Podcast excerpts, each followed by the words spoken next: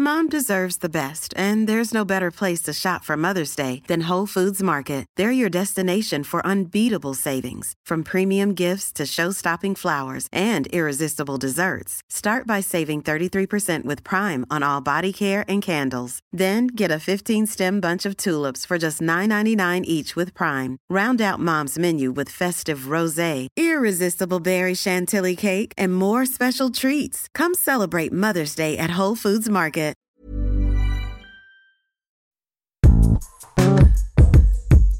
Nej,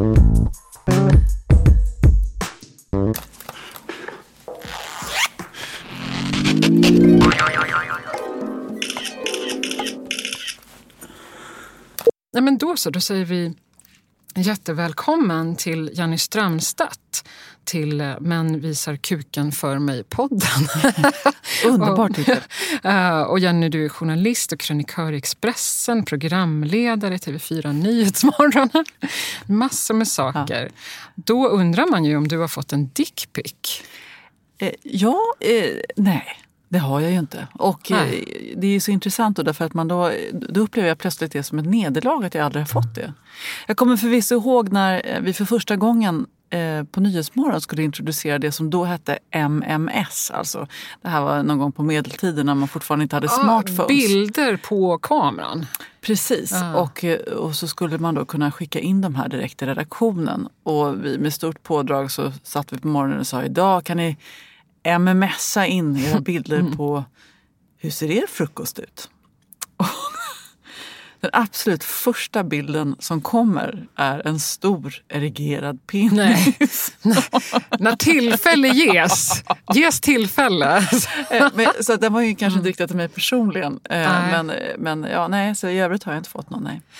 Eh, det är fantastiskt på jättemånga sätt. Jag får ju verkligen tanken på att det är någonting som man vill, inte bara att någon mottagare ska se, utan så här, hela Sverige.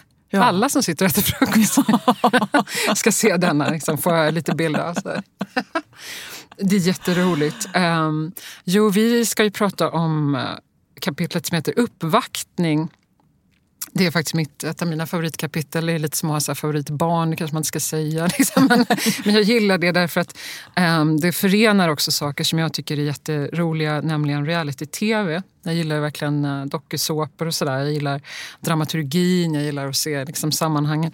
Um, ser du på program som Bachelorette och Bonde söker fru, eh, Gift jag, i första ögonkastet? Jag, jag, inte med slavisk eh, liksom, regelbundenhet. Däremot så om jag flippar förbi och fastnar framför så, så tittar jag gärna. Jag har mm. absolut ingenting emot den här typen av program och jag, med stor fascination som jag eh, tar del av dem. Och, och kanske, eftersom jag är lite gammeldags har det kanske i högre grad blivit Bonde söker fru och gif, eh, Giftas på låtsas eh, och den här prästerna då som är ute ja, och det. Tro, hopp och kärlek. Ja, fiskar ja. efter en ny partner. Så, att säga. Ja. så det gör jag och det är ju intressant därför att det fungerar ju aldrig.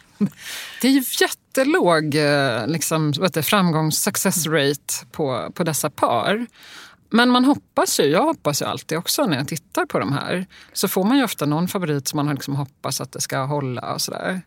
Nej, precis, och det känns ju någonstans modernt i detta, liksom, eh, ja i alla fall tidigare vetenskapliga tidevarv när man då kan att, att man skulle då kunna matcha ungefär som att ta ett blodprov eller liksom mm. ett doftprov och det här, här kan vi se vilka som kommer få ett underbart liv tillsammans. Och att man då borde kunna checka av då speciellt om det är kvalificerade psykologer inblandat.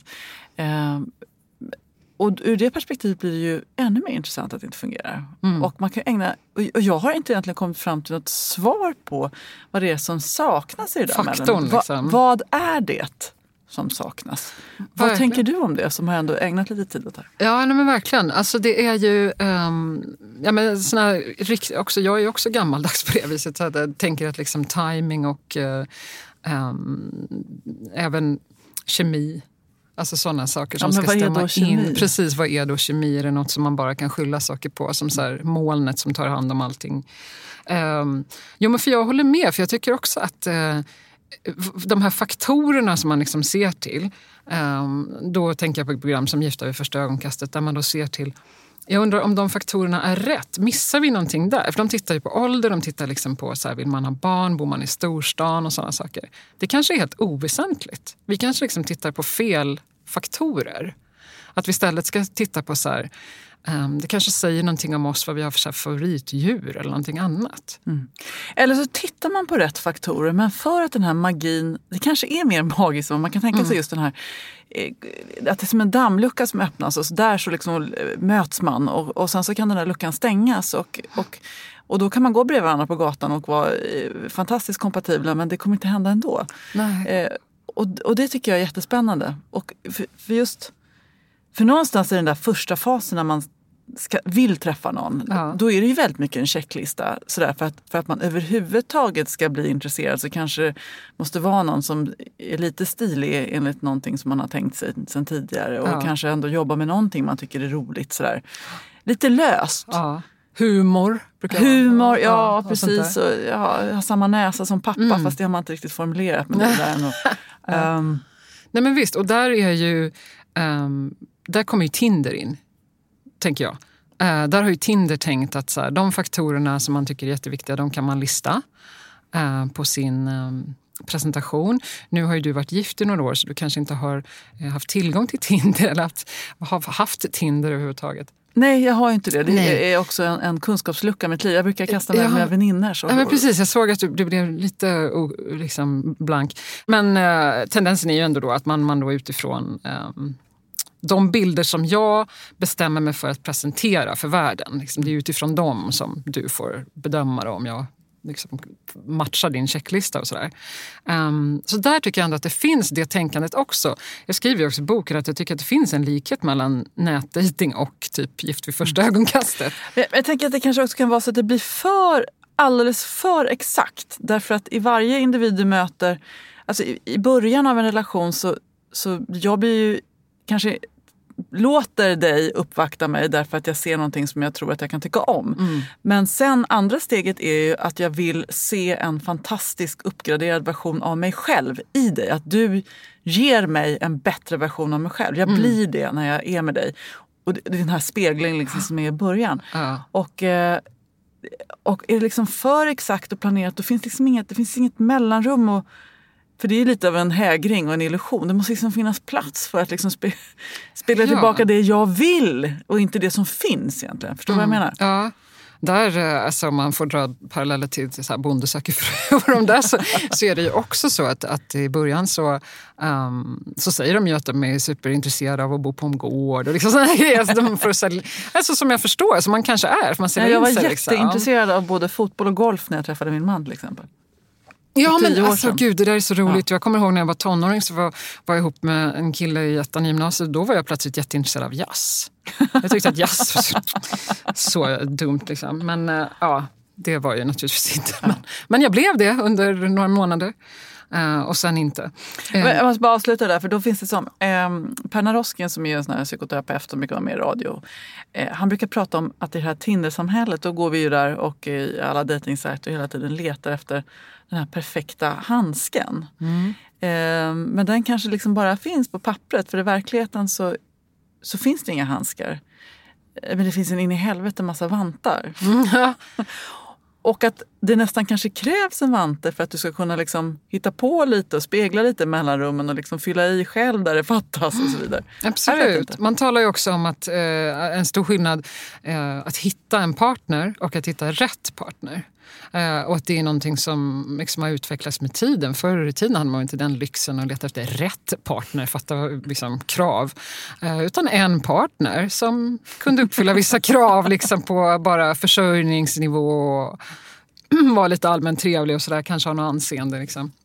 Men just att hitta rätt partner för oss, det um, skulle vissa då ha hävdat har försvårat det för oss. Mm. Att det är det. Liksom, att är det här rätt? Som du pratar om handsken, är det liksom, passar den perfekt som Askungens sko? Mm. Um, men jag har nästan hamnat i att jag nästan börjar så här, um, sukta lite efter 1800-talets um, uppvaktning där man kom med mm. ärliga intentioner. Det komma en, en depesch, en, en liksom spring, någon på en springare och lämna en liten...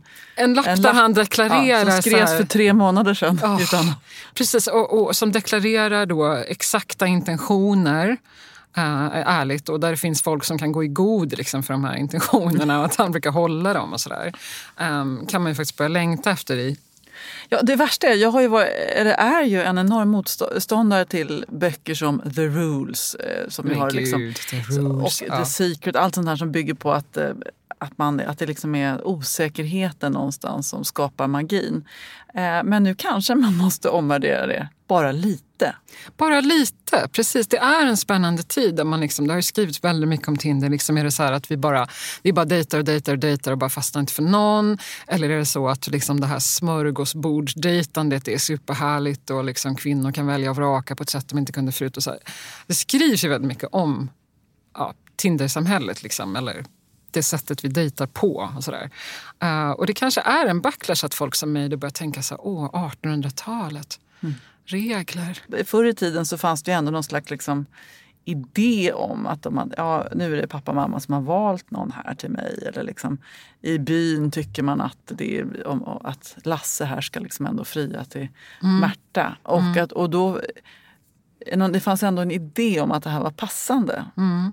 Undrar om det kan motsvara dagens liksom, sociala medier. Där, um, ehm, åsikter kring kändispars eh, alltså lämplighet eller man har liksom så här, men hon är för bra för honom. Liksom sådana saker. Undrar om det är motsvarande 1800-talets bybor som ska tycka till om, om det är högburet par.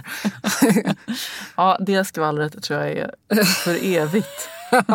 kommer inte försvinna. Nej. Men jag undrar om det inte är det här 1800-talet, alltså om det inte är det ritualiserade som jag egentligen längtar efter och ute efter. För jag vill ju gärna, det kanske jag har på med romantiska liksom, glasögon, men jag vill ju gärna se det även i de här såporna som jag gillar. Um, att det finns en ritual, särskilt i det här Gift vid första ögonkastet som verkligen är så härligt befästande. Liksom, att, um, där kommer ju för sig äktenskapet först och sen känslorna sen. Men det är också en gammaldags tanke. Det är också så här, uh, det är äktenskap, sen är det då um, är det wedding night. Liksom, och sen åker man på eh, honeymoon och sen ska man träffa familjen och sen ska man flytta ihop och så vidare. Um, att vi kanske liksom inte kommer ifrån det där ändå. Alltså Tindersamhället i all ära, liksom, men man kanske vill ha lite regler.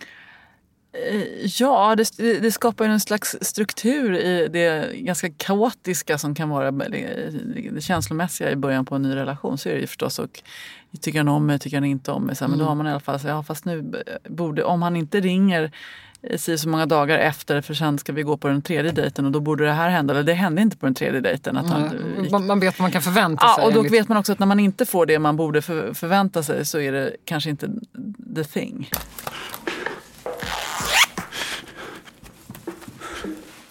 Vad tror du om um, vad tror du om dickpics som uppvaktning? Nej, men jag, jag, ehm, jag, läste i din bok där att du också någonstans, och jag är benägen att hålla med dig, att, du, att det här är en väldigt ursprunglig och liksom evolutionsbiologerna skulle säga att det här är väl precis vad som pågår hela tiden ute i naturen. Liksom när påfåglarna, mm. påfågelhangarna fjädrar upp sig och eh, så många andra. För där är ju honan då som står för urvalet av, av partner hos många, mm. de flesta arter i alla fall. Uh. Och de visar också upp sig i sitt mest liksom, potenta tillstånd. Man ska säga, det sitt, um, sitt starkaste tillstånd. Ja, påfåglarna och sådär. Ja, och att eh, någonstans så, så, har vi... Jag menar, vi har, det är ju en biologisk trigger att titta på ett erigerat kön. Så att, jag menar, rimligtvis har den funktionen men, men det kanske måste finnas en en kringhistoria, det blir lite Precis. för anonymt bara. Då börjar man egentligen, vilket jag tror inte männen förstår det riktigt. För att man, tittar man bara på det här lilla, lilla utsnittet av liksom hela manspersonen mm. eh, så, så, börjar man ju titta på detaljerna. Mm. Och bara en liten skrynklig förhud blir ju liksom inte upphetsande på det sättet som alltså, om man har liksom känslomässig ja, ja, tillhörighet. Det finns ju ett, ett, fantastiskt experiment som i och för sig gjordes på 70-talet men jag tror att det håller än. Där eh, man bad, um, man, man kollade liksom män och kvinnors hjärnor vad som skulle spraka till så här, vid, vid, vid liksom visuell stimuli. Männen det, var ett fyrverkeri, liksom bara de såg ett par bröst. Så uh, kvinnorna, det hände ju ingenting när de bara såg liksom, en penis. Däremot när man bad dem att tänka på en penis som de liksom hade varit i kontakt med eller kände eller tyckte om. Eller sådär. Gud, det bara sprakar till. Liksom. Det tycker jag säger jättemycket. Det är just det du är inne på, att liksom bara det här lilla utsnittet säger inte, det, är liksom, det kittlar ingenting. Men däremot har man en helhet. Och det tror jag, eh, i och med att männens eh, stimuli, att det blev sånt resultat hos dem så kanske de tänker att eh, kvinnor fungerar likadant. Och det kan man egentligen inte förebrå dem för. Det ska man tycka. Nej, absolut inte. Men och, och, eh, kontentan blir kanske också att de själva är med om att liksom desarmera eh, vapnet dickpics. Därför att det blir ju bara skrattretande när man får dem. Alltså jag vet inte hur många gånger jag de här väninnorna då som mm. fortfarande befinner sig i, mm. singelskap. När man, det skickas ja men titta det här, vad här, det här är senaste dickpic-skörden. Så får man titta så här, ja, det blir ju, så skrattar man. Ja. Det är ju inte så att man sitter så här... Mm, mm, men det här tänker jag, många män måste ju det, ju... det, finns ju en liten risk ändå förenat med att skicka de här. Och en av dem är ju just det du beskriver. Väninnor som sitter och kollar och garvar. Varför tror du att man tar den Då ska jag säga risken? Så här, det är ju ingen som har visat bilder som någon har skickat i en pågående relation där nej, det finns nej, en slags nej. förtroende. Utan nej, det är ju de här anonyma Tindersnubbarna som är så här, hej hej, så här, vill, här är jag. Ja. Nej men precis, det andra skulle nej, jag klassa andra, som det sexting. får man inte titta på. Nej. nej, nej, och inte visa heller. Uh, men det, finns, det, det, är ju en risk man tar, att det hamnar där. Över brunchen liksom. Och, ja, som du sa, här är senaste skörden. Uh, varför vill man ta den risken? Tror du? Ja, det är, nej, det är oerhört intressant. Men, ja, men som upp, en del i en uppvaktning så, så är det den renaste, liksom, mest biologiska formen. Mm. Eh, och sen så tycker de väl inte att de har någonting att skämmas för heller. Nej, eh. inte om man tycker att man har liksom något jättehärligt att bjuda på. Sen kan man ju tycka liksom att den här samtida diskussionen av sextrakasserier som vi inte minst befinner oss i mm. eh, nu när den här Harvey och Weinstein-skandalen har liksom briserat så tänker man så att man borde kanske tänka två gånger eh, mm. huruvida mottagaren är sugen på det här eller inte. Å andra sidan, så, alltså, ja. Men jag tänker, många gånger så är det ju, det är ju ganska de, de förekommer ju mest i liksom, uppvaktningssammanhang skulle jag faktiskt vilja säga. I liksom nätdating eller Tinder eller sådär i någon slags mer eller mindre flörtig eh, chattkontext eller sådär. Mm. Det är ju värre om man skulle få en rak... Om någon skulle, om det skulle vara en penis i min telefon. Mm.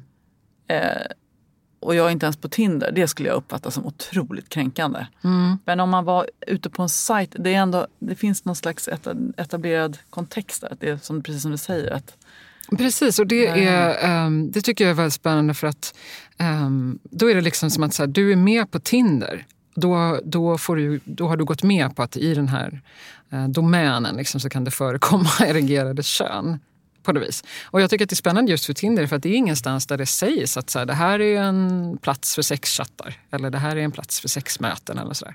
Eh, deras slogan är ju bara så här, ett ställe där folk kan träffas. eller så här, ett möte, en mötesplats eller någonting sånt där. Eh, ja. Ibland får man ju också eh, säga att man får göra en egen bedömning av situationen. Helt mm, mm, mm, läsa av. Ja. Men det är där de skickas och jag, tycker, jag har ju också en idé om att i och med att inte bara på Tinder men på andra ställen där man liksom, eh, ska träffa folk då, eh, nätdating. Eh, det är ju en massa fakta som krävs av en. Antingen, mer eller mindre. Antingen så fyller man i lite så fritt eller så får man svara på massa frågor. Längd, ålder, väldigt konkreta fakta. Ögonfärg. Någonstans man fick svara på vikt, vilket kändes lite... Um, och då tänker jag också så här, eh, och då kanske man tänker, ja och här är ett annat fakta. Mm. Min penis. Mm. Ja, framförallt om det nu är en sexdejtningssajt så är väl det kanske relevant information då för, för vissa om de tycker det är viktigt, inte vet jag. Mm. Men, eh, men det finns ett annat problem tycker jag med hela den här eh, som, som kanske dickpic-skickandet är en del av och det handlar om att i liksom, sociala medier-tiden, den här digitala eh, plattformshysterin så blir allting väldigt ensidigt.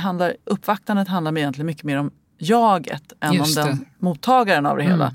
Vilket blir väldigt tröttsamt. Så när, när, man skulle önska då att om du talar om ditt ritualiserade att det handlar om den andra hela tiden. Just det. Nyfikenheten, vem är du? Berätta för mig och, att liksom, och hur, vad tyckte du om det där? Ja, då reagerade du så, då kanske jag ska gå den här vägen. Att det finns en slags dans Absolut. som kretsar kring den andra personen istället för en själv. Det är jätteviktigt. Uh, för att uh, vem, vem är det egentligen som, som liksom upphetsas mest av att skicka dickpicken? Det är ju inte mottagaren. Det, det visar ju liksom mm. om och om igen uh, responsen man får. Det är ju liksom en uppvaktning av sig själv mm. egentligen. Att liksom visa upp och bara njuta av att någon ser. Och sen så spelar det inte så stor roll nästan vad den andra svarar. Ett sånt eh, exempel är Anthony Weiner. Som, eh, som, eh, han var ju inte ens intresserad av att träffa de här kvinnorna utan han var väldigt intresserad av att skicka den här bilden och få någon form av mm. respons. Sen räckte det för honom. Och jag tror honom. Jag tror att det liksom var tillfredsställelse nog. Så att absolut, det där är en jätteviktig sak tycker jag. Att det är en väldigt ensidig uppvaktning. Upplever du någon skillnad i hur män och kvinnor uppvaktar? Uppvaktar vi varandra idag överhuvudtaget?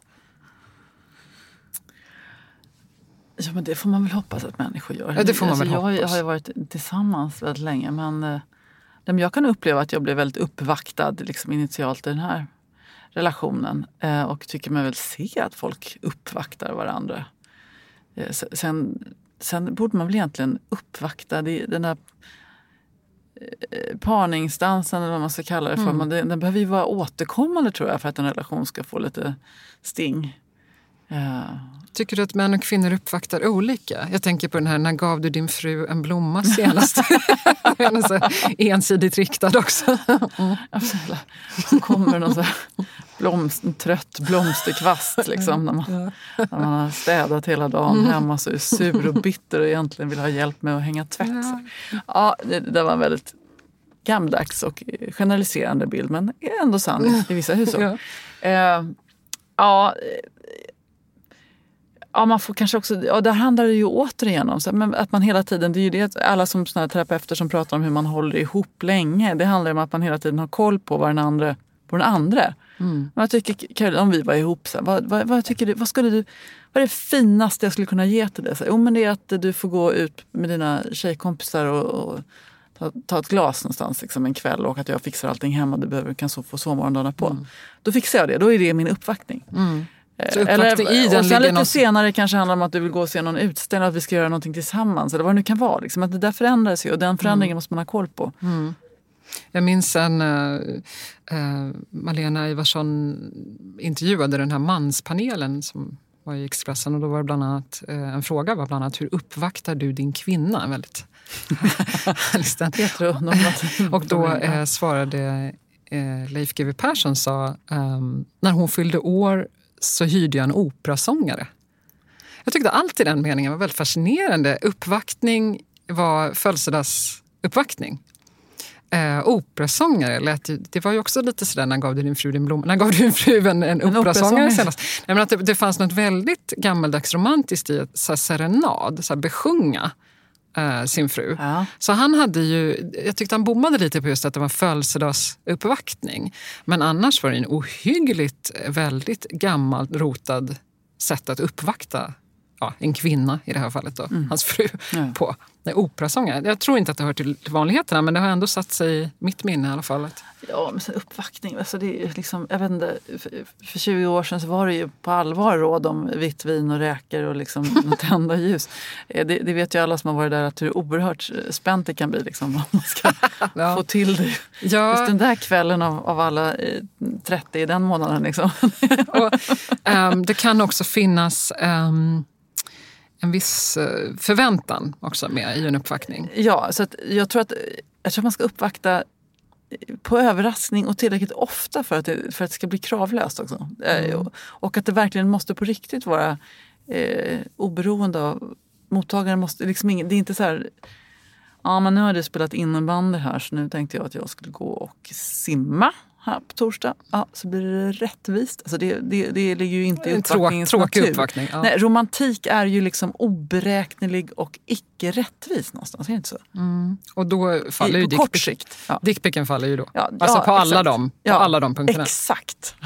Det är inte så romantiskt. det är inte så ömsesidigt. Det är inte med hänsyn liksom till vad jag eh, vill eller att man har liksom läst av vad jag tycker är eh, vad jag faller för eller tycker är, liksom är är väldigt gulligt gjort. Uh, men ändå kommer de där. Det finns ju ändå något väldigt rörande med de där bilderna. Att, folk, att man ändå...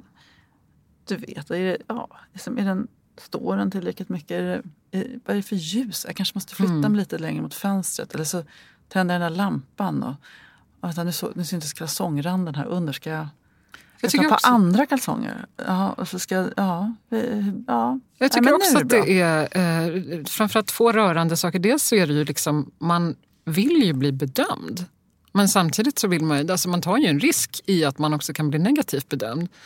Att, mm, alltså tråkigt ljus eller liksom Eller att, de, att man bedömer själva penis. Liksom. Uh, det är ju fråga om att bli berömd men samtidigt mm. Man riskerar ju ganska mycket ändå.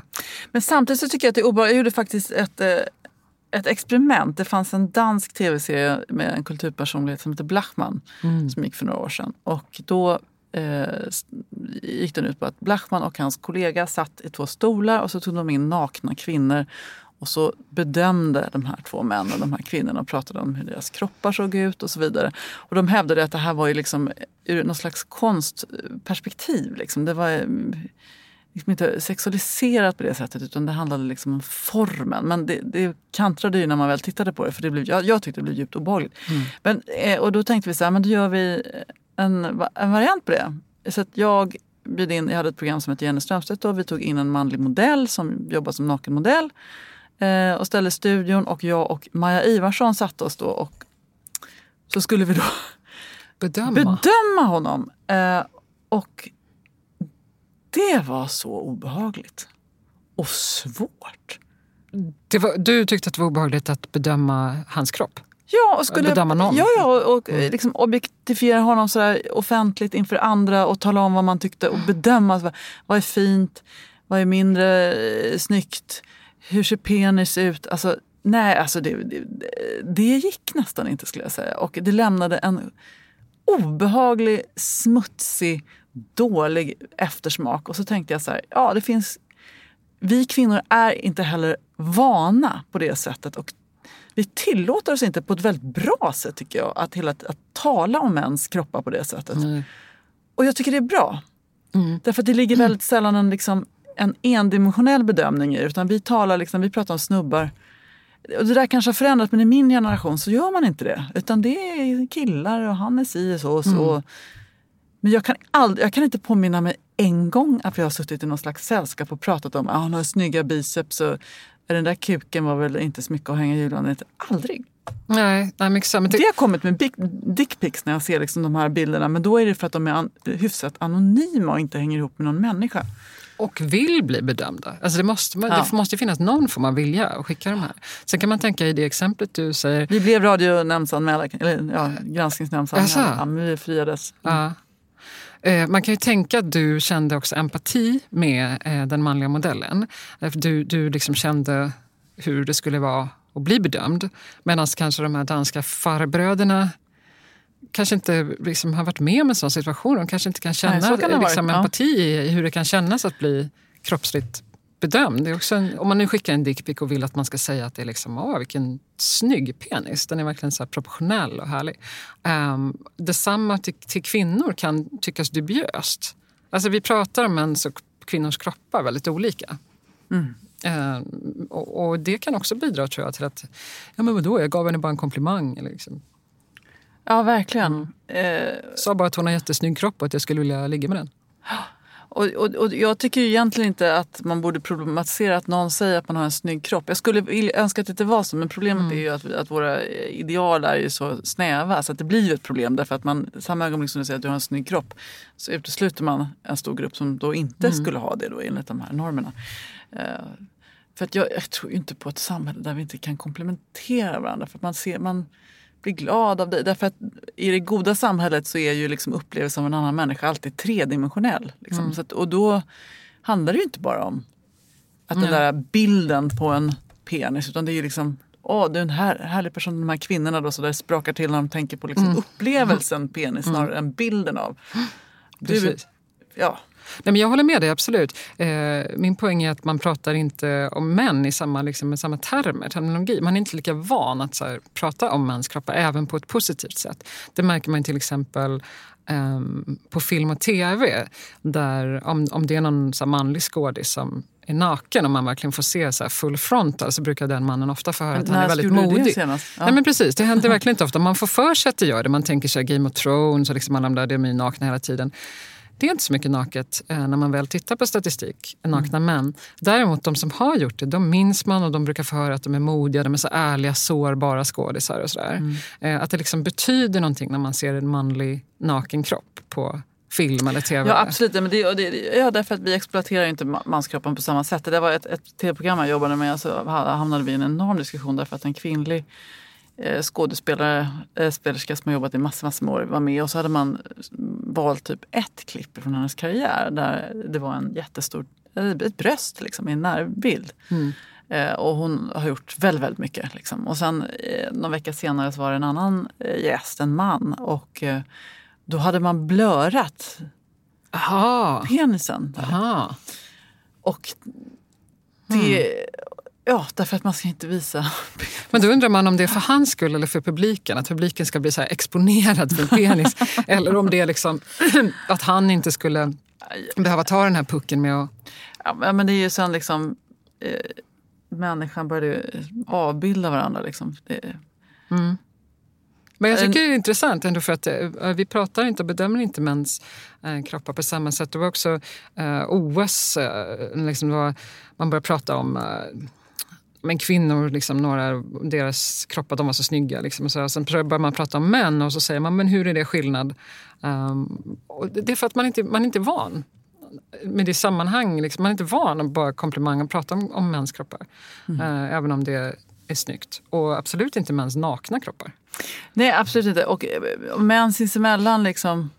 Nej, men det handlar ju om att fokusera. Liksom, är ju objektifieringen av kvinnan liksom, som är medeltid som är ett sätt också, ett maktmedel.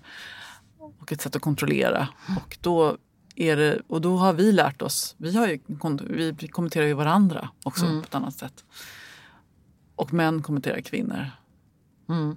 Men män kommenterar ju inte andras män. Det, kanske, eller andra, det gör de ju för sig liksom på gymmet. Ja, vilka snygga vilka trickar, bra biceps. Ja. ja. Men film och tv tycker jag också är väldigt intressant för att där är ju liksom i förhållande till hur många nakna kvinnor som visar sig upp så är män det är, det är jättefå. Du frågade när visade någon en man upp sig naken senast.